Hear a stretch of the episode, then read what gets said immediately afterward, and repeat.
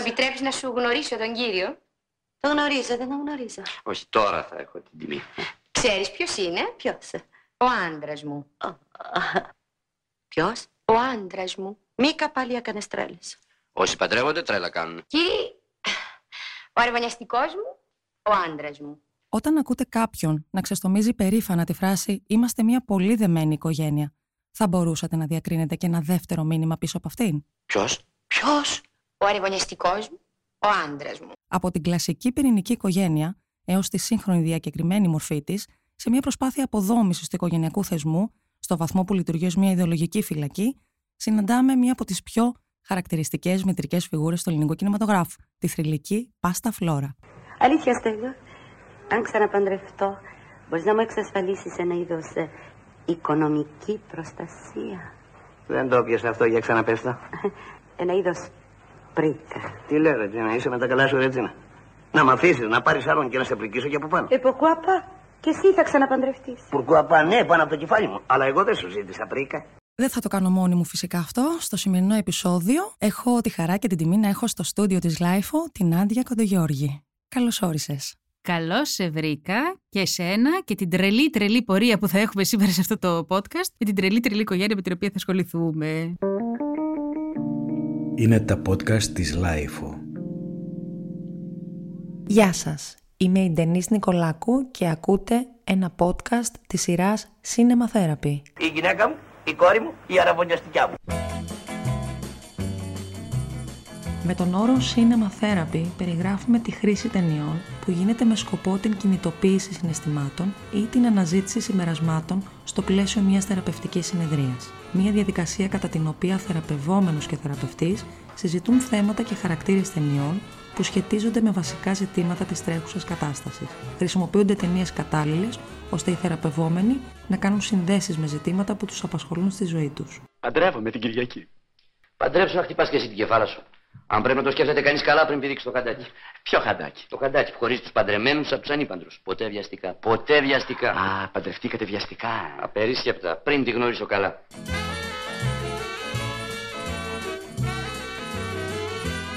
Μιλάμε για μια χρωματιστή μουσική κομμωδία του 1965 σε παραγωγή της Φίνος Φιλμ, σε σκηνοθεσία του Ντίνο Δημόπουλου και σενάριο του Νίκου Τσιφόρου και του Πολυβίου Βασιλιάδη. Η ταινία που φιλοδόξησε προφανώς να κάνει μια παραλλαγή της γνωστής εξπερικής στρίγκλας που έγινε Αρνάκη, αλλά εις διπλούν και για τον πατέρα και για τη μητέρα. Υπέροχο κορίτσι. Όμορφη. Και το κυριότερο, με λογική. Αυτό είναι. Λογική. Προπαντός λογική. Γιατί η δικιά μου είναι τρελή. Τρελή, ε; Τελειόφτος τρελοκομείου. Α, κακό αυτό, ε. Κακό, αλλά διορθώνεται. Γιατί εγώ που με βλέπεις δεν θα τα αφήσω έτσι. Θα τη σκίσω τη γάτα. Ποια θα σκίσετε; Τη γάτα. Η Μίκα είναι μια νεαρή γυναίκα που ζει σε μια τρελή οικογένεια. Η μητέρα της, η Πάστα Φλόρα, είναι αλλοπαρμένη. Η μικρή της αδερφή ανεξέλεκτη, ενώ σχεδόν διαζευμένος της μητέρας της σύζυγος, ο πατέρας της, είναι ένα καλοκάγαθο και δειλό ανθρωπάκι. Γεια σου, Στέλιο. Τι κάνεις; Καλά. Για να σε δω. Πάχινες από το αριστερό μέρος. Ενώ είναι αναβρονιασμένη η Μίκα, μια μέρα πριν το γάμο τους, η Μίκα πηγαίνει στη Βενετία και παντρεύεται τον Ανδρέα, ο οποίος αφότου ανακαλύψει που έμπλεξε, χωρίζει τη Μίκα και αναλαμβάνει να λογικεύσει αυτή τη θεοπάλαβη οικογένεια. Μαμά, χωρίζω. Αυτό είναι όλο. Μπα σε καλό σου και κάνεις τόσο θόρυβο. Χώρισε, παιδί μου, αλλά μην με φορτώνεις και πονακέφαλο. Μαμά, αυτή τη φορά δεν αστείευομαι καθόλου. Χωρίζω. Ε, καλά, και εγώ τι φταίω. Αλήθεια. Γιατί χωρίζεις; Θέλω ένα πρώτο σχόλιο για την ε, περιβόητη πάστα φλόρα. Κοίτα, καταρχάς να, να πούμε πως ε, παίρνουμε αφορμή αυτή την ε, πολύ αγαπημένη ταινία και φυσικά θα, θα μιλήσουμε για στοιχεία αυτής, αλλά έχοντας επίγνωση ότι πρόκειται για μια κομμωδία η οποία είναι τραβηγμένη με τα μαλλιά, φράση που μάλλον ταιριάζει στη συγκεκριμένη ταινία. Ε, εντάξει, και προφανώς θα πάρουμε και στοιχεία τα οποία ευτυχώς απέχουν από τη σύγχρονη εποχή, όμως μας έχουν διαμορφώσει και αποτελούν και απόρρια της βαθιά, καλά, υπέρκαλα δομημένης πατριαρχικής κοινωνίας στην οποία ζούμε όλα αυτά τα χρόνια. Άνοιξες μεγάλο κεφάλαιο, Νάντια, αυτή τη στιγμή. Θεωρείς ότι υπάρχουν κατάλοιπα, ωστόσο. Υπάρχει μια σύνδεση η οποία μας κυνηγάει, μας κατατρέχει ακόμα και τώρα. Όχι κατάλοιπα, τι, τι βιώνουμε. Δεν νομίζω ότι έχει αποδομηθεί αυτό. Είδα το Στέλιο. Στέλιο. Για σου, κάπου το έχω ακούσει αυτό το όνομα. Αχ, ναι, καλέ, είναι ο άντρας μου. Πάστα Φλόρα ε, ήταν μια γυναίκα που μάλλον, αφού δεν κατάφερε να συνδεθεί, συνδέθηκε με το δικό της προσωπικό κόσμο. Δεν ξέρω τώρα για ποιους λόγους. Να αυτοπροστατευτεί, να βιώσει το δικό της ναρκιστικό κόσμο, στον οποίο νιώθει ασφαλή συναισθηματικά. Ξέρω, εσείς τι λέτε, γιατρέ; Λέω ότι δημιούργησε μια περσόνα με την οποία θα μπορούσε να κάνει πάρα πολύ όμορφη παρέα. Αυτό λέει, ειδικός. Χωρίς να, να, να λέω για συγκεκριμένα για την ε, Πασταφλόρα, αλλά τουλάχιστον μέσα από την ταινία οι πληροφορίες που αντλούμε από το ρόλο της ε, Μέρη Σαρώνη είναι ακριβώς αυτό. Η δυσκολία της να επικοινωνήσει και να συνδεθεί κυρίως συναισθηματικά, αλλά έχει και θέματα εμπιστοσύνης γενικότερα. Θα τα αναλύσουμε και στην πορεία. Κατάφερε να δημιουργήσει μια πολύ ωραία περσόνα και να νιώθει ότι έχει παρέα και ότι δεν είναι ποτέ μόνη. Και γι' αυτό το λόγο πολύ συχνά βλέπουμε μέσα στην ταινία να κάνει και ένα διάλογο μόνη της, ενώ έχει παρέα. Σαν να μιλάει στον, ε, στον εαυτό της, σαν να απευθύνεται και στην πάλι, ίδια. Και πάλι επισημένοντας ότι μιλάμε για μια κομμωδία και όλα αυτά είναι απλώς αφορμές για συζητηση Και μόνο το Στέλιο ήρθες. Αχ, Στέλιο ήρθες. Καλημέρα, τι κάνεις, πώς από εδώ; Είναι εξαιρετικά αποξιωτικό. Όταν η φυσική παρουσία του άλλου δεν αρκεί. Έτσι. Όταν απαξιώνεις, απαξιώνεις την ύπαρξη συνολικά. Ε. Για σένα δεν υπάρχει. Στέλιο, δεν πιστεύω να φύγεις κι εσύ. Εγώ μόλις ήρθα. Αχ, ναι, ήρθες. Πότε ήρθες, καλησπέρα, Στέλιο. Επίσης δεν τον βλέπει, ενώ είναι στο χώρο. τον ρωτάει, Δεν Στέλιο υπάρχει. ήρθες. Γιατί είναι ο δικός της κόσμος. Δεν μπορεί αυτός να περισφρήσει ξαφνικά. Ο Αντρέας λοιπόν αποφασίζει να στρώσει όλη την οικογένεια με τη βία. Να έτσι. δηλαδή έχω Ήρθε ο σημειώσει, άντρας να βάλει τα πράγματα στη θέση Ναι. του. Τι δεν καταλαβαίνεις, Νάντια, δεν ξέρω. έχω σημειώσει τις ατάκες, θα τη σκίσω τη γάτα, τη έχεις δει ποτέ σου; Όταν θα σε δείρω εγώ γιατί θα σε δείρω εσένα, τώρα έπρεπε να σου αστράψω δύο χαστούκια. Θα την τσακίσω στο ξύλο, να τη τρώσεις, άμα την πετύχω θα τη μαυρίσω στο ξύλο και μετά φτάνουμε στο σημείο που η Τζέννη Καρέζος Μίκα λέει: Δώσ' μου χαστούκι στον Παπαγιανόπουλο και ο πατέρας της χαστούκίζει την Αρώνη και λέει: Αυτό το χαστούκι μπαμπά μου, ενθουσιασμένη, έπρεπε να το έχεις δώσει πριν 20 χρόνια. Μπαμπά! Όχι, μπαμπά μου, αυτό το χαστούκι έπρεπε να το έχεις δώσει εδώ και 20 χρόνια. Εδώ και 20 χρόνια. Κοινώ, για να μπορέσουμε να ελέγξουμε την αχαλήνωτη γυναικεία φύση όταν αυτή μας απειλεί, θα τη δίνουμε για να ησυχάσει και να ησυχάσει και εμάς το κεφάλι μας. Μπορεί να είναι χαριτωμένο και κωμικό στην τότε δεκαετία, αλλά τώρα νομίζω δεν γελάμε πια με αυτά. Μπορούμε να γελάσουμε με την κομμωδία αυτή τη συγκεκριμένη, έχοντας υπόψη φυσικά ποιες ήταν οι συνθήκες τότε, αλλά είναι μια καλή αφορμή για να συζητήσουμε το πόσο ο κοινωνικός ρόλος επέβαλε στους ανθρώπους πώς να συνδεθούν. Γιατί σε αυτή την κομμωδία η Τζέννη Καρέζη μαγειρεύει γιουβαρελάκια που δεν έχει μαγειρέψει ποτέ. Θεέ μου, δεν είναι δυνατόν. Τι δεν είναι δυνατόν, μαμά; Φοράς ποδιά. Ναι, μαμά, γιατί τα έχασες; Χειροπέδες φοράω. Μίκα, μαγειρεύεις. Γιουβαρλάκια. Ο Αλέξο Αλεξανδράκης αποφασίζει να τις τρώσει όλες με παιχνίδια είτε με ξύλο είτε με παιχνίδια εξουσίας. Θα τη σκίσω τη γάτα. Ποια θα σκίσετε; Τη γάτα. Άρα έχουν συνδεθεί με τους κοινωνικούς τους ρόλους. Μμμ. Και τους υπηρετούν ε, πολύ Προσπαθούν να τους πιστά. υπηρετήσουν, μπας και συνδεθούν έτσι. Μμμ. Ενώ εν υπάρχει το συνέστημα και το πάθος και έρωτας, καταλήγουν σε μία πάλι και σε μία μάχη, πα και καταφέρουν να συνδεθούν έτσι. Λέω, ξέρεις, καμιά φορά σκέφτομαι και στην παγκόσμια λογοτεχνία και στις ελληνικές ταινίες με τις οποίες έχουμε μεγαλώσει. Έχει συνδεθεί ο έρωτας με την πάλη, με τη μάχη, με το δράμα, με το πάθος. Και σπάνια έχουμε δει έρωτες που έχουν αναπτυχθεί υγιώς σε μία σχέση. Ε, Ανθρώπους που έχουν πάει μετά την απογοήτευση, μετά την αποσύνδεση, με- μετά τη ρογμή. Πώς έχουν διορθώσει αυτή τη ρογμή, πώς έχουν έρθει ξανά κοντά, πώς έχουν εκθέσει το ευάλωτο κομμάτι τους. Είμαστε σε μια εποχή που μπορούμε να τα συζητάμε αυτά, αλλά ακόμα αυτό δεν έχει γίνει ο ορισμός του έρωτα και της συντροφικότητας και της αγάπης. Ο έρωτας έχει συμβολοποιηθεί ως ένα ασθενές μας κομμάτι, το οποίο το αποδεχόμαστε ως ασθενές και προχωράμε μετά από αυτό ε, με ένα κομμάτι μας κατακαιρματισμένο και ένα κομμάτι μας επαναδομημένο. Αλλά, αλλά τη σύνδεση, τη βαθιά σύνδεση και την, την αγάπη, την ελεύθερα δοσμένη μέσα από τις δυσκολίες μας, δεν την έχουμε δει ακόμα. Εγώ τουλάχιστον δεν την έχω δει ακόμα να καταγράφεται την τέχνη. Πολύ θα συμφωνήσω σε αυτό. Τα δύο κυριότερα χαρακτηριστικά είναι ότι η αγάπη συνοδεύεται απαραίτητα από τον πόνο και από την εξουσία, από τη δύναμη δηλαδή που μπορεί κάποιος να ασκήσει σε ένα άλλο πρόσωπο και εξού και οι ατάκες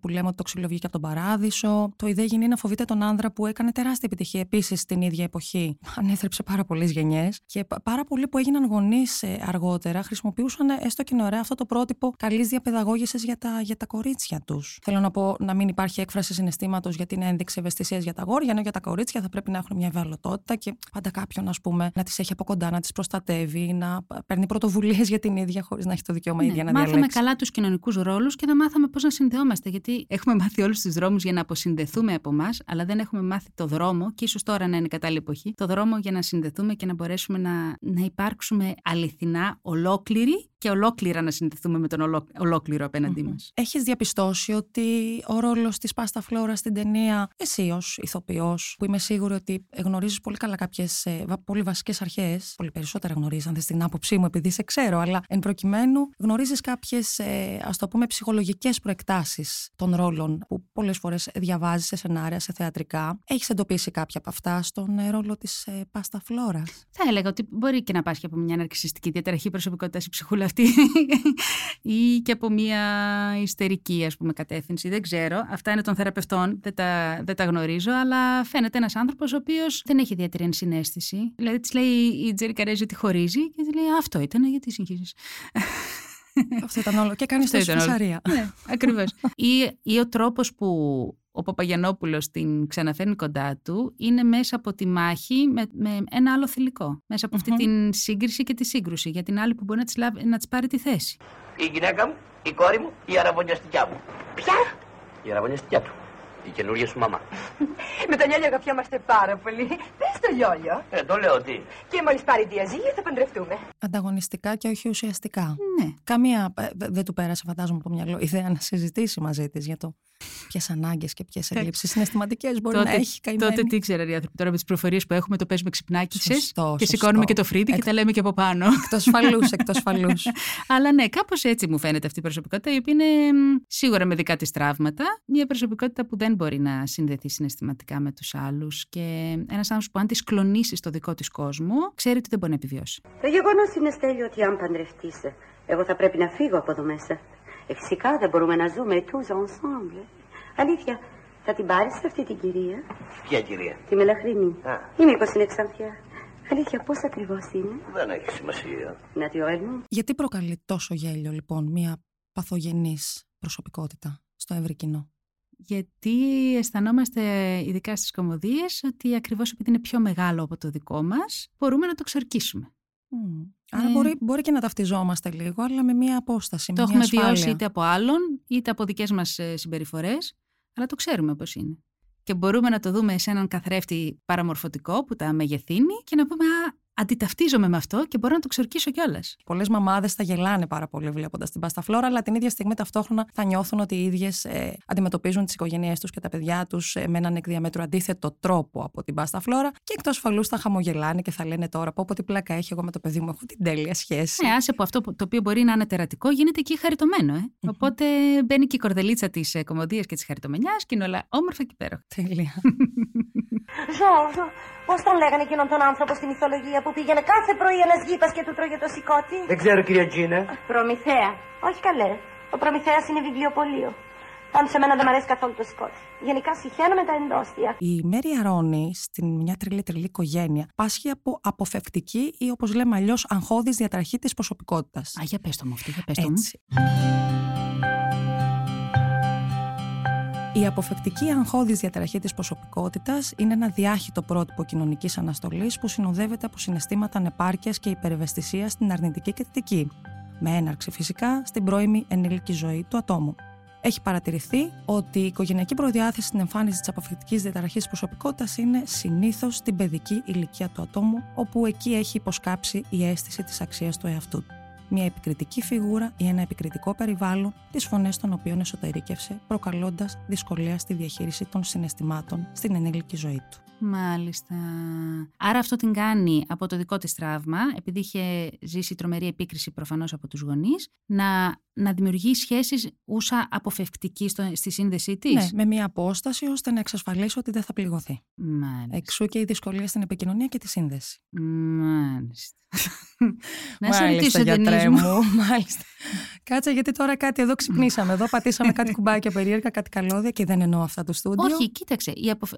Αυτός ο τρόπος, ο αποφευκτικό, αισθάνομαι ότι είναι πολύ μεγάλο ποσοστό του πληθυσμού που τον έχει στον τρόπο που συνδέεται. Πάρα πολύ, ειδικά στην εποχή μας, αποφεύγουν τη δέσμευση και το άφημα σε, σε μία σχέση. Ε, εννοώ το ψυχικό άφημα. Βέβαια. Οπότε, μάλλον έχουμε ζήσει και σε έναν κόσμο πέραν των γονέων. Δεν ξέρω, θα μου πεις εσύ γιατρέ. Ο οποίος μας έχει επικρίνει πάρα πολύ. Είμαστε υπό συνεχή παρακολούθηση. Όταν τα παιδιά μεγαλώνουν και τώρα στα, στα social με τα likes και όταν ταυτίζεται ο εαυτός με την εικόνα και τα likes έχουν να κάνουν με την ε, πραγματική προσωπικότητα του παιδιού, δυστυχώς, ε, μάλλον θα είναι πολύ δύσκολο για εκείνον να συνδεθεί πραγματικά. Συμβαίνει αυτό. Η επικριτική στάση των γονιών απέναντι στα παιδιά τους σημαίνει ουσιαστικά το πιο βασικό και το πιο θεμελιώδη στοιχείο. Την αποδοχή. Όταν αυτή λείπει και υπάρχει μια συνεχής επικριτική διαδικασία όσον αφορά το επίπεδο επικοινωνίας των γονιών με τα παιδιά τους, καταλαβαίνεις ότι δημιουργείται μοιραία η ανάγκη κάποια στιγμή να δημιουργήσουν σχέσεις οι οποίες θα έχουν μια απόσταση, γιατί η εγκύτητα ε, ουσιαστικά τρομάζει. Η εγκύτητα σημαίνει σημαίνει επίκριση. Σημαίνει ότι θα σου πω την αλήθεια. Αυτό λέω. Σε αυτόν τον κόσμο που ζούμε, πέραν των γονέων σε κάθε παιδί, που σίγουρα έχει τη μεγαλύτερη δύναμη στη διαμόρφωση του παιδιού, αλλά όταν το παιδί μεγαλώνει σε μια τέτοια κοινωνία που έτσι κι αλλιώς είναι δομημένη πάνω σε αυτό, δεν δημιουργεί πρόβλημα στη σχέση συνολικά. Βεβαίως, βεβαίως. Βέβαια, ε, προσωπικά είμαι της άποψης από, από το θεραπευτικό κομμάτι ναι. ότι δεν είμαστε καταδικασμένοι σε μια συνθήκη μέσα στην οποία έχουμε μεγαλώσει και έχουμε τρόπον την ανατραφή στο οικογενειακό περιβάλλον.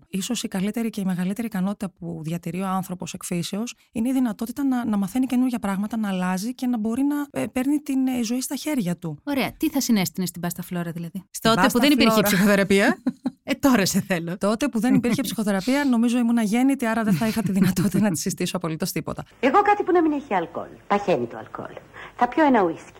Εάν υποθέσουμε ότι υπάρχει μια τέτοια φιγούρα, θα συνιστούσα σίγουρα μια ε, πιο έτσι, προσωποκεντρική προσέγγιση θεραπευτικού πλαισίου. Δηλαδή, θα συνιστούσα λίγο να βρει ε, αυτά τα κακό κείμενα, αυτά τα επικοινωνιακά σφάλματα, αυτά τα μηνύματα, τα διάχυτα και τα ανεφορίων που έχεις πράξει στο οικογενειακό περιβάλλον και όλα αυτά τα ερεθίσματα που έχουν δημιουργήσει μια διαστρεβλωμένη εικόνα για τον εαυτό της. Γιατί δεν είμαστε ένα πράγμα μόνο, δεν γεννιόμαστε με μια κατασκευή η οποία δεν μπορεί να υποστεί καμία απολύτως μεταβολή. Έτσι, εννοείται αυτό. Όσο ζει μαθαίνεις και που το λέμε με μια γενική εφαρμογή βέβαια, αλλά ισχύει πάρα πολύ και στο κομμάτι το θεραπευτικό. Φυσικά και μαθαίνουμε και το πιο σημαντικό που μαθαίνουμε στο θεραπευτικό πλαίσιο είναι τον εαυτό μας. Άρα, σε κάποιον ο οποίος δεν είναι σε θεραπευτικό πλαίσιο αυτή την περίοδο, αλλά μπορεί να ταυτιστεί με το κομμάτι του αποφευκτικού τρόπου σύνδεσης, θα συνέστηνες να εντοπίσει τις συμπεριφορές με τις οποίες νιώθει ότι αποφεύγει τη σύνδεση; Θα συνέστηνα να είναι πολύ προσεκτικό στο μοτίβο το επαναλαμβανόμενο των σχέσεών του για να μπορέσει ο ίδιος να πιστεί, να βεβαιωθεί ότι υπάρχει μια δυσλειτουργία στο κομμάτι της επικοινωνίας και κατά συνέπεια, εφόσον το θέλει, γιατί αυτό είναι το ζητούμενο εδώ, εθελοντικά και πρόθυμα πρέπει να ζητάμε βοήθεια και όχι να λέμε στους ανθρώπους κάντε ψυχοθεραπεία, γιατί είναι πολλοί αυτοί που θα έπρεπε να κάνουν ψυχοθεραπεία, αλλά δεν έχουμε κανένα δικαίωμα να τους το επιβάλλουμε σε καμία περίπτωση. Εφόσον έχουμε εντοπίσει αυτά τα στοιχεία επαναλαμβανόμενων μοτίβων και συμπεριφορών, καλό θα ήταν να, να αναζητήσει έναν άνθρωπο με τον οποίο θα μπορέσει ε, να δημιουργήσει μια σχεσιακή, πολύ όμορφη θεραπευτική συνθήκη, μέσα από την οποία θα μπορούσε ενδεχομένως να δει, να αναγνωρίσει και γιατί όχι να βελτιώσει, να διορθώσει το πλαίσιο της επικοινωνίας και της σύνδεσης με τις σχέσεις, ακόμη και με το θεραπευτή που είναι ουσιαστικά ο πρώτος συνοδοιπόρος, παύλα οδηγός σε αυτό το ταξίδι της αποδοχής και της αυτογνωσίας. Ναι, αυτό σήμερα, αν με ρωτάς, ε, Νάντια, αυτό θα πρότεινα, ναι. Ένα ταξίδι, να κάνει ένα ταξίδι, να δώσει μια ευκαιρία στον εαυτό της για μια πολύ όμορφη καινούργια εμπειρία. Μα σου άρεσε να πάμε στο λαγωνίσι.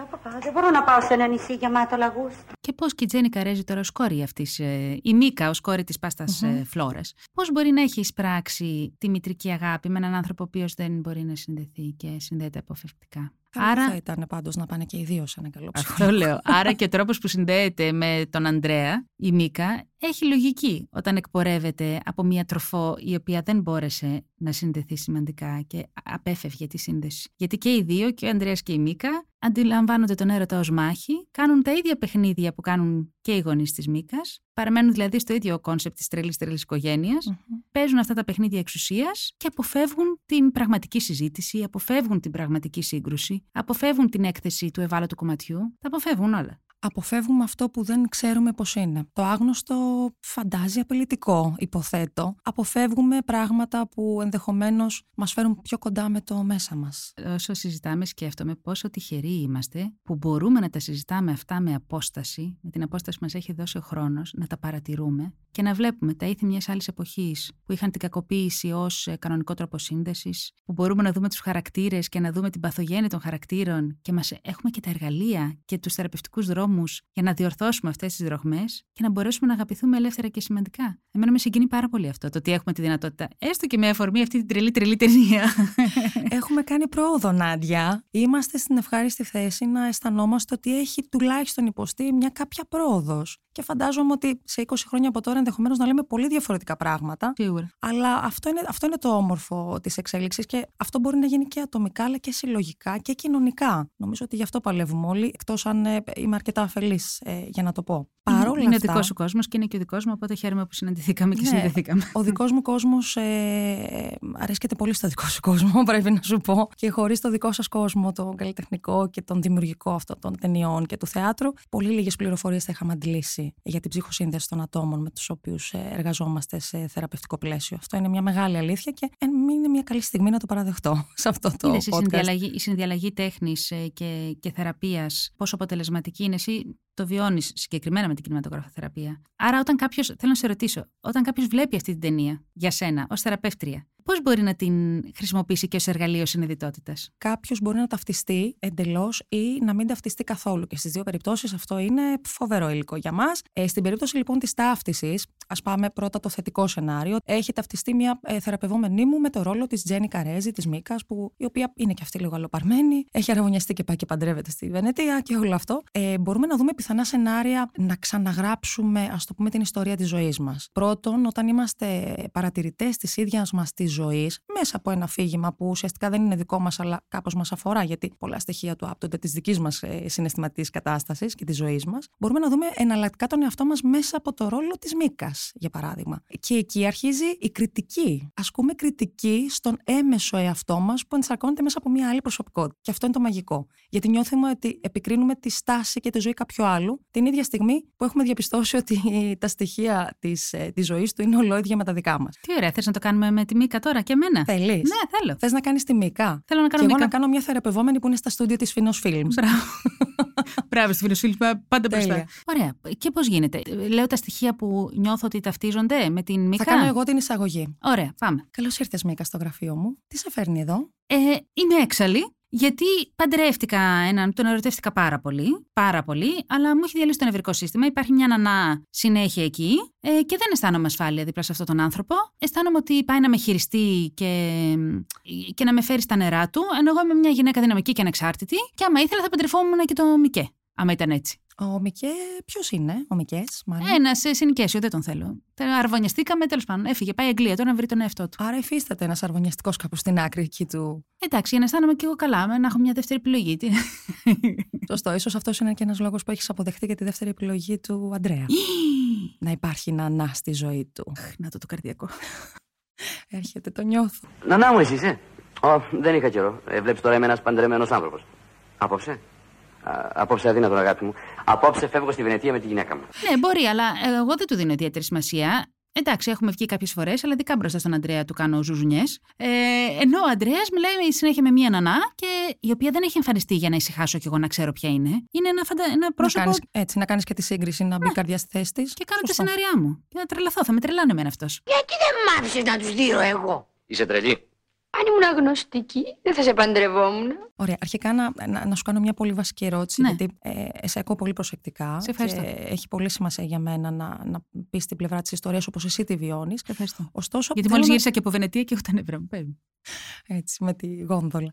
Ε, θέλω να σε ρωτήσω λίγο για τη σύνδεση της δικής σου οικογένειας ε, καταγωγής. Ουσιαστικά, δηλαδή, ε, οι γονείς σου είναι στο σπίτι και οι δύο, είναι διαζευμένοι, είναι μαζί; Ε, Είναι μαζί, αλλά θα έπρεπε να έχουν πάρει διαζύγιο χρόνια. Η Πάστα Φλόρα είναι εντάξει στον κόσμο της τώρα, μην το ψάξουμε. Ε, Δεν μπορώ να συνδεθώ καθόλου μαζί της.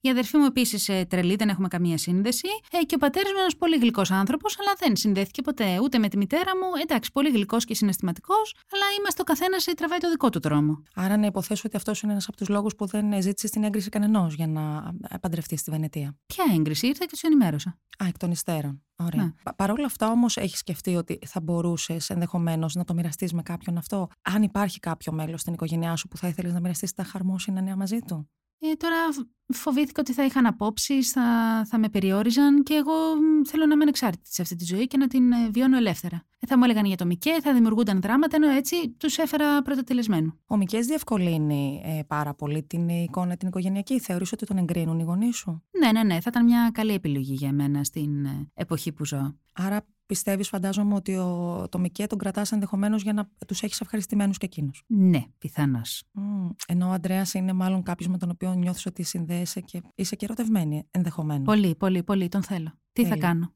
Βοήθησέ με, τι θα κάνω; Τον θέλω, αλλά με ταλαιπωρεί πάρα πολύ. Αρχικά ε, θα μπορούσες έτσι μια πρώτη συζήτηση με την οικογένειά σου να κάνεις λέγοντας ακριβώς αυτό που αισθάνεσαι και το γεγονός ότι ο Μίκης δεν είναι μια δική σου καθαρή συνειδητή επιλογή θα ήταν μια καλή αρχή. Να το πω στους γονείς μου. Να υποστηρίξεις τη θέση σου, εφόσον είσαι σίγουρη μέσα σου, βαθιά πεπισμένη ότι ο Μικέ δεν έχει καμία σχέση με αυτό που εσύ θες να είσαι και με τη σχέση με την οποία θέλεις να δημιουργήσει. Ωραία. Εγώ σίγουρη είμαι. Τον Αντρέα, πώς θα τον έχω να, να περνάω καλά και να είμαι ευτυχισμένη και να με μεταλλεπορεί. με την Ανά. και φεύγεις. Πού πάω; Στη Βενετία. Στη Βενετία, Νάντια μου, στη Βενετία. Όταν δύο ερωτευμένοι βρεθούν σε ξένο μέρος, αισθάνονται μόνοι και αγκαλιάζονται πιο σφιχτά. Τόσο που μπορεί και να γνωριστούν. Ωραία, κοίτα, μέσα από αυτή τη συζήτηση που κάναμε τώρα, να σου δώσω κι εγώ feedback, ε, βρήκα κοινά στοιχεία με τον. Ε, όχι αμυγός με αυτά που συζητάμε προφανώς με τους ρόλους, αλλά βρήκα στοιχεία που μπορούν να συνδεθούν με, με εμένα και με τη ζωή μου και με το πώς συνδέομαι όντως με, ε, με την κατάσταση αυτή. Η αλήθεια είναι ότι ε, πολύ συχνά έχουμε ένα δίπολο μέσα μας. Βρισκόμαστε σε μια σχάση μόνιμη από τη μία ε, να είμαστε αποδεκτοί από τους γεννήτωρέ μας με επιλογές που θα εγκρίνουν και θα τους αρέσουν πάρα πολύ. Και αυτό σημαίνει ότι είναι η σημαντική άλλη, όπως λέμε, τα πρόσωπα, τα σημαντικά της οικογένειας, που είναι η πρώτη αντανάκλαση των, ε, των σχέσεων και, των, ε, και τη μορφή της σχέσης που θέλουμε να έχουμε με τον εαυτό μας και με τους γύρω μας. Και απ' την άλλη είναι αυτό που τραβάει εμάς και που θεωρούμε ότι είναι δικό μας κατά δικό μας και που θέλουμε να το διεκδικήσουμε, να το κρατήσουμε. Αλλά αυτό το κομμάτι κυρίως το κρατάμε κρυφό. Αυτό που πραγματικά θέλουμε μένει πάντοτε στο σκοτάδι. Και στο φως επιδιώκουμε να διατηρούμε τις σχέσεις και τη μορφή αυτών των σχέσεων σε ένα πλαίσιο αποδοχής, το οποίο φυσικά δεν έχουμε κανένα πρόβλημα να είναι ολοφάνερο, κοινωνικά, οικογενειακά και άλλος πώς. Εκεί ακριβώς ε, θεωρώ, παίρνοντας βέβαια αφορμή από τη Μίκα στην ταινία, εκεί ακριβώς νομίζω ότι εστιάζεται όχι το πρόβλημα, γιατί καμιά φορά το, το ονομάζουμε πρόβλημα, κάπως έχει μια βαρύτητα άλλη. Νιώθουμε ότι πρέπει να αντιμετωπίσουμε κάτι. Ενώ όταν λέμε ότι υπάρχει μια κατάσταση, έχει λίγο πιο ανάλαφρη μορφή και θέλουμε έτσι λίγο να το ψαχουλέψουμε λίγο τρόπον την να μπούμε λίγο δηλαδή στη διερεύνηση, σε αυτή τη διαδικασία που μας αρέσει πάντοτε να ανακαλύπτουμε λίγο καινούργια πράγματα. Οπότε ας είμαστε, ας είμαστε αυτοί που θα λειτουργούμε ως ερευνητές στη ζωή μας και όχι ως παρατηρητές και επικριτές απαραίτητα αυτών των επιλογών των οποίων έχουμε ήδη κάνει και που ένας Θεός ξέρει από ποια κίνητρα. Πάντως είχα κάνει κάποια στιγμή μια συζήτηση με τον ε, ψυχοθεραπευτή, τον κύριο Καραγιάννη, που έχει γράψει και ένα υπέροχο βιβλίο για τον έρωτα. Mm-hmm. Και μου έλεγε, το οποίο μου έχει μείνει και μου άρεσε πάρα πολύ, ότι ε, ο έρωτας είναι αυτός που μας ενηλικιώνει, μας πηγαίνει από. μας βγάζει από την οικογένεια, γιατί πια το αντικείμενο του πόθου είναι πιο σημαντικό από τους ε, γονείς. Και βέβαια αυτό για μένα έχει και άλλες προεκτάσεις, ότι κάθε φορά που είμαι έτοιμη να αποδεσμευτώ από το προηγούμενο μου πλαίσιο, ερωτεύομαι για να μετακινηθώ. Mm-hmm. Είτε το γνωρίζω είτε όχι. Ο έρωτας είναι το μέσο, ουσιαστικά. Ναι. Και... Οπότε μ' άρεσε αυτό που είπες, ότι αυτό το οποίο πραγματικά θέλουμε μένει στην σκιά για να προβληθεί περισσότερο στο φως αυτό που είναι αποδεκτό. Αλλά αν βουτήξουμε σε αυτό που θέλουμε, θα μπορέσουμε να αποδεσμευτούμε από την αποδοχή και να γίνουμε αυτό που είμαστε και να συνδεθούμε με εμάς. Αλλά αλλά όλο αυτό θα, θα ήθελα εγώ ιδανικά, σε έναν ιδανικό δικό μου κόσμο, να γίνεται μέσα από τη χαρά και όχι μέσα από τόσο πόνο. Νομίζω ότι οι νέοι γονείς εκπαιδεύονται σε αυτά. Νομίζω ότι έχουν, είναι πιο υποψιασμένοι σε αυτούς τους νέους μηχανισμούς. Σε ένα πλαίσιο επικοινωνίας που έχει μεγαλύτερη ειλικρίνεια, περισσότερη αποδοχή και αρχίζει και διασπάται αυτή η βιολογική σύνδεση που έχει δημιουργήσει μια ιδεολογική φυλακή για τα παιδιά, για τη συνέχειά μας. Θεωρούμε ότι είναι η προεκτασή μας. Άρα λες ότι θα μάθουμε να ερωτευόμαστε κι αλλιώς. Γιατί εμένα εκεί είναι το θέμα μου, Ντενή. Ότι, ότι κουβαλάμε όλοι τα χίλια δύο τραύματα από γονείς που έκαναν και εκείνο ότι καλύτερο μπορούσαν με τις πληροφορίες που είχαν, ιδανικά. Mm-hmm. Εγώ μιλάω τώρα για μένα, σε εκθέσω και αυτό το κομμάτι. Και ο τρόπος που ερωτευόμαστε μετά φυσικά έχει να κάνει πάρα πολύ με αυτό το κομμάτι. Άρα τώρα οι νέοι γονείς που είναι ενημερωμένοι και ψυχοεκπαιδεύονται και ψυχοθεραπεύονται και, και, και. Λες να φτιαχτεί μια νέα κοινωνία στην οποία ο έρωτας θα είναι αλλιώς. Πιστεύω πάρα πολύ ότι οι νεότερες ε, γενιές που γίνονται γονείς σίγουρα έχουν αναγνωρίσει αυτά τα κακό κείμενα και τα σφάλματα σύνδεσης όπως ονομάζω εγώ τα επικοινωνιακά και κάνουν μια φιλότιμη προσπάθεια να τα επεξεργαστούν σε επίπεδο διόρθωσης. Δεν είμαι των μαγικών λύσεων ούτε των ακαριαίων καταστάσεων που λέμε ότι εγώ από αύριο σταματάω. Δυστυχώς η συμπεριφορά δεν είναι σαν τη δίαιτα που την ξεκινάμε από τη Δευτέρα και όλα αλλάζουν. Ε, μπορούμε να είμαστε πιο ανοιχτοί σε πράγματα. Βλέπουμε πλέον έχοντας δοκιμάσει άπειρε τεχνικές αποτυχία στο παρελθόν. Νομίζω ότι είναι ένας πλούτος για μας το γεγονός ότι είμαστε στην θέση ε, στο τώρα, στο σήμερα, να βλέπουμε τα ασφάλματα του παρελθόντος και να διδασκόμαστε στο τι δεν θέλουμε να επαναληφθεί και τι δεν θέλουμε να συνεχίσουμε. Γιατί εδώ το ερώτημα που ουσιαστικά προκύπτει δεν είναι εάν έχω κάνει λάθη ή όχι. Το ερώτημα που προκύπτει είναι αν μπορώ να συνεχίσω και να πορευτώ με τα λάθη που έχω κάνει και να τα αναγνωρίσω, να τους δώσω το χώρο που χρειάζονται μέσα μου για να μπορέσω με αυτά, κουβαλώντας τα, που είναι υλικό δικό μου, είναι στοιχεία ουσιαστικά που είναι η περιουσία μου η ψυχική, έτσι, γιατί κανείς δεν γεννιέται από το σημείο 0 και παραμένει έτσι μέχρι τη στιγμή που θα γνωρίσει τον έρωτα της ζωής του. Ίσα ίσα έχουν περάσει από 40 κύματα ο περισσότερος κόσμος μέχρι να βρει αυτό το Ας από έρωτα στη ζωή μας κάπως ε, δεν υπάρχει, θα τον νομίζω. αποφασίσουμε στα 97-98 ποιος ήταν. Έτσι, ακριβώς, ακριβώς. Και όταν θα κάνουμε τη δική μας έτσι αποτίμηση... Και μπορεί να μοιραστούν και κάποιοι το κύπελο και το, και το πρωτάθλημα, έτσι. Φυσικά, Μπορεί να μην είναι φυσικά. μόνο ένας ο χρυσός. Ναι, γιατί είμαστε ουσιαστικά ένα σύνολο ε, μερών των ανθρώπων και των καταστάσεων που, έχουν βιώσει, που έχουμε βιώσει στη ζωή μας. Δεν μπορούμε ποτέ να λέμε ότι εγώ είμαι αυτή που είμαι και έχω ξεχάσει και έχω διαγράψει τις επιλογές μου και τα σφάλματα του παρελθόντος ε, και τώρα ε, με νέα διάθεση προχωράω προς το μέλλον. Δεν μπορείς να ατενίζεις στο μέλλον και δεν μπορείς να έχεις καμία συνέχεια και καμία πορεία εάν δεν έχεις εκτιμήσεις σωστά στο βαθμό που πρέπει και αναλογεί όλα τα ενδεχόμενα λάθη σου που σε οδήγησαν στο, στο σημείο και στο μονοπάτι που βρίσκεσαι σήμερα. Και που ενδεχομένως να το οφείλεις στο γεγονός ότι έχεις την δυνατότητα της επιλογής. Και τα θετικά σου όμως και τα σωστά σου. Βέβαια, βέβαια. Γιατί Κυρίως μην τα πάμε στην σωστά. επίκριση πάλι Ε, όχι, και βέβαια. δημιουργήσουμε αποφευκτικές συνδέσεις σαν την ε, Αποφευκτικές. πασταφλόρα. ε, γιατί έχουμε μάθει πολύ καλά να επικρίνουμε ο ένας τον άλλον. Ε, Α μάθουμε σιγά σιγά να, το, να κάνουμε και το praise που χρειάζεται. Τέλεια. για να δομήσουμε και την αυτοπεποίθηση όπως οφείλουμε να το κάνουμε και στον εαυτό μας και στους άλλους. Κάθε άνθρωπος έχει τη θέση του σε αυτόν τον κόσμο. Μπορεί να δυσκολεύεσαι να βρεις τη δική σου και να νιώθεις ότι δεν ταιριάζεις, ότι δεν κολλάς κάπου με συγκεκριμένα άτομα ή ακόμα και σε συγκεκριμένα πλαίσια και παρέες. Αλλά και αυτό είναι εντάξει. Είναι εντάξει να είσαι διαφορετικός. Είναι εντάξει να έχεις διαφορετικές απόψεις και ενδιαφέροντα. Διαφορετική κοσμοθεωρία και τρόπο ζωής. Πάντως είπες ε, ότι μπορεί κάποιοι να μην νιώθουν ότι ανήκουν, ότι ταιριάζουν και μου ήρθε κατευθείαν η εικόνα από ένα δάσος με, με πουλιά, με διάφορα φυτά, με διάφορα δέντρα, με θάμνους, με ομορφιές, ξέρεις. Και λες τώρα ο σπίνος, ε, το ειδονί, κάθε ένα συμμετέχει σε αυτή την ομορφιά. Δεν χρειάζεται να ανήκει κάπου να ταιριάζει με κάποιον άλλον. Συμμετέχει στην ομορφιά. Ε, έχω μια ατάκα του Αλεξανδράκη από την ε, ταινία. Στέλιο, η γυναίκα είναι σαν το άλογο. Αν καταλάβει πως δεν ξέρεις να τις κρατήσεις τα γκέμια, θα σε πετάξει κάτω. Η γυναίκα είναι σαν τάλογο.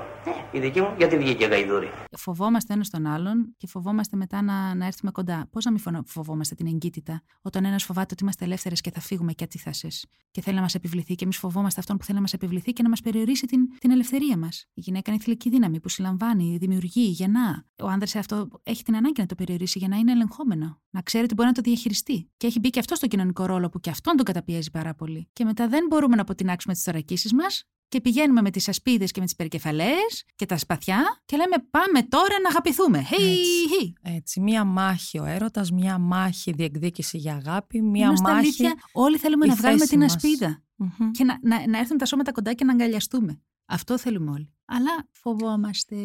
Τι πιστεύεις για την ευαλωτότητα των ανθρώπων; Πιστεύεις ότι το να είναι κάποιος ευάλωτος και ευαίσθητος και να αφήνεται να εμπιστεύεται τυφλά με την έννοια ότι θέλει να κάνει μια προσπάθεια να συνδεθεί και αν αυτό προϋποθέτει την ε, δική του ας το πούμε απώλεια ελέγχου προς τον άλλον. Θα σου πω, έχω περάσει διάφορες σχέσεις, τις οποίες έχω υπάρξει με τις ασπίδες μου και τις περικεφαλές μου και τα σπαθιά μου. Μεγαλώνοντας και κάνοντας κι εγώ δουλειά με τον εαυτό μου και, και με τα χρόνια που περνούν φυσικά και τις εμπειρίες που καταγράφονται και από τον τρόπο που έχω αγαπηθεί κιόλας. Και αυτό πρέπει να το δώσω σε ανθρώπους με τους οποίους έχω συνδεθεί, γιατί από τον τρόπο που με έχουν αγαπήσει έχουν φύγει κάποια κομμάτια από την ασπίδα. Και αυτό είναι σημαντικό κέρδος. Τι όμορφο είναι αυτό που είπες τώρα. Μα, ναι, είμαι, είμαι βαθιά ευγνώμων για αυτές μου τις συναντήσεις. Όπως επίσης έχω συναντηθεί και με ανθρώπους που με έχουν βάλει να βάλω άλλε 5-6 ασπιδούλες, να έχουμε το κεφάλι μας ήσυχο. Ε, μ, συμβαίνει. Όμως τώρα τα τελευταία χρόνια είμαι και εγώ πιο γενναία στον τρόπο που εκφράζω τα, τα ευάλωτα κομμάτια μου, γιατί έχω μεγαλύτερη ανάγκη για σύνδεση. Το έχω ανάγκη. Οπότε από τη στιγμή που το έχω ανάγκη, οφείλω να έχω και τη γενναιότητα, γνωρίζοντας το κόστος, το συναισθηματικό, να το εκφράσω. Κάποιες φορές μου έχει βγει σε καλό αυτόματα. Ενώ ότι έχω δει στη σχέση ότι μετά από αυτό έγινε ένα κλικ και συνδεθήκαμε καλύτερα. Κάποιες φορές αυτό έχει γίνει βορρά στο ανορίο το κομμάτι μου, που δεν ξέρω κιόλας αν ήταν δικό μου ανορίο, ότι ήταν και η ευθύνη του άλλου τέλος πάντων στο πώς θα πάρει αυτό το ευάλωτο κομμάτι και μπορεί να το πετάξει από το παράθυρο. Mm-hmm. Όμως και τις φορές που συνέβη αυτό και μπορεί να πληγώθηκα, να στενοχωρήθηκα, να αισθάνθηκα κτεθειμένη, τυπημένη, λαβωμένη. Ακόμα και τότε αυτό έγινε μάθημα για πρόοδο και για εξέλιξη. Μετά από καιρό βέβαια. μέσα από την θλίψη και, και την απώλεια και τη ματέωση αυτή και την πληγή, μπόρεσα να συνομιλήσω με αυτό μου το κομμάτι και, και να μάθω εγώ να το φροντίζω. Να μάθω εγώ να το περιφρουρώ και να μάθω εγώ να το αγκαλιάζω. Και αυτά μου τα κομμάτια είναι τα πιο χρυσά και αγαπημένα τελικά. Πω, πω. Πολύ ωραίο ήταν αυτό.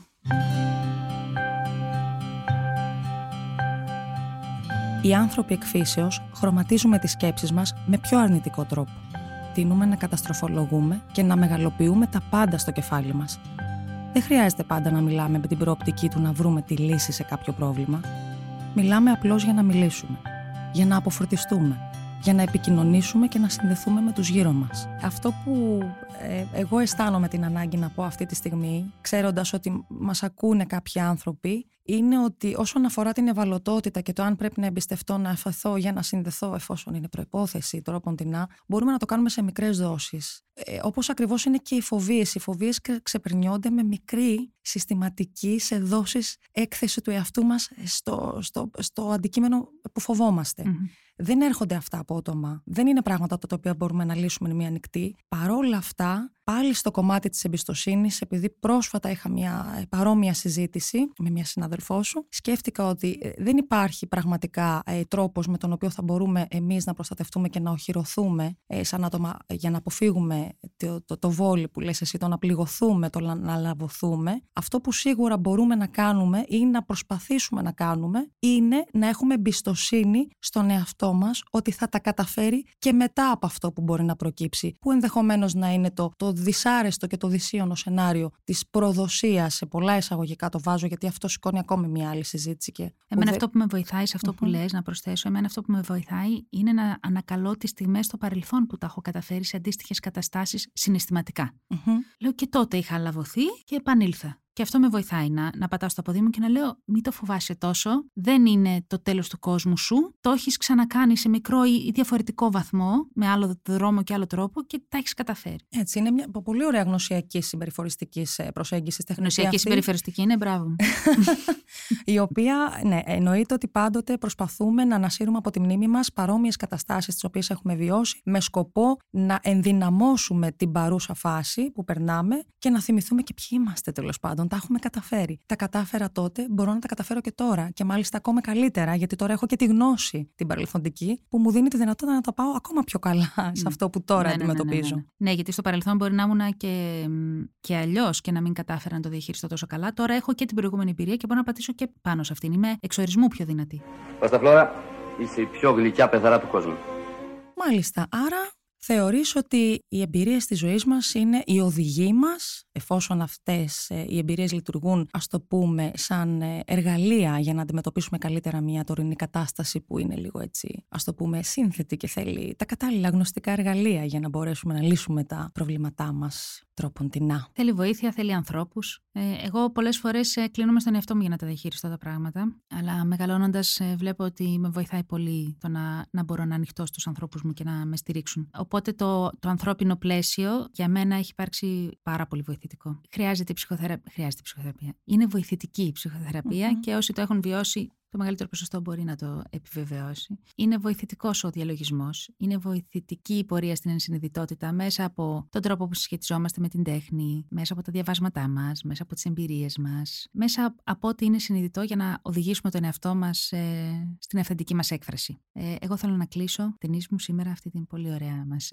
συνάντηση με μια τάκα από την τρελή τρελή οικογένεια Τελικά έχουν μυαλό οι γυναίκες. Φυσικά και έχουν, όπως όλοι οι άνθρωποι. Δεν είναι θέμα φίλου το μυαλό, Νάντια μου. Είναι θέμα ύπαρξης. Αρκεί να έχουμε το μυαλό μας πρωτίστως προσιλωμένος σε εμάς. Μα προφανώς σαρκάζω, γιατί εντάξει, δεν είναι.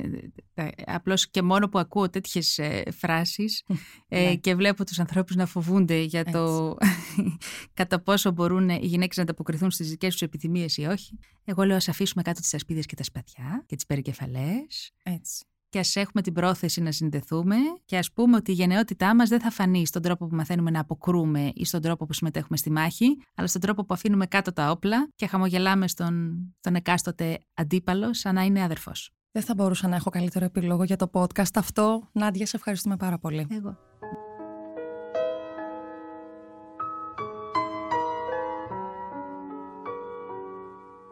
Μπορείς να διαχειριστείς και να αντέξεις ό,τι σου συμβαίνει στη ζωή, όσο και να μην το πιστεύεις. Δεν τα διαχειριζόμαστε όλα πάντα όπως θα θέλαμε.